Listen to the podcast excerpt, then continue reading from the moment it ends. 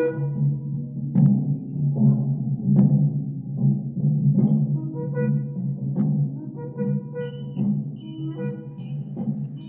الله الرحمن الرحیم. پژمان خلیلزاده هستم، نویسنده و منتقد سینما.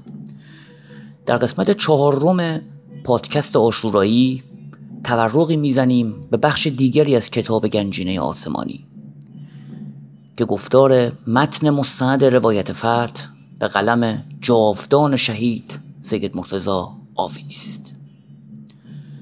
صدها سال از آغاز عصر غیبت کبری گذشته است و اکنون در آغاز قرن پانزدهم بعد از هجرت، در مطلع الفجر تاریخ، انسان بعثتی دیگر باره می‌یابد و لیاقت حضور پیدا می‌کند.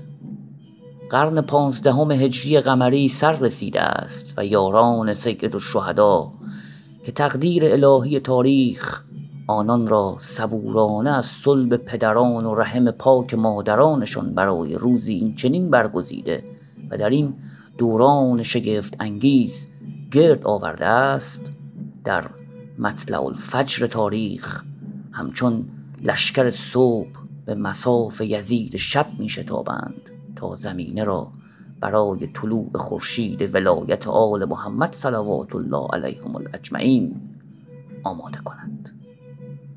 چه کسی از جنگ خسته شده است؟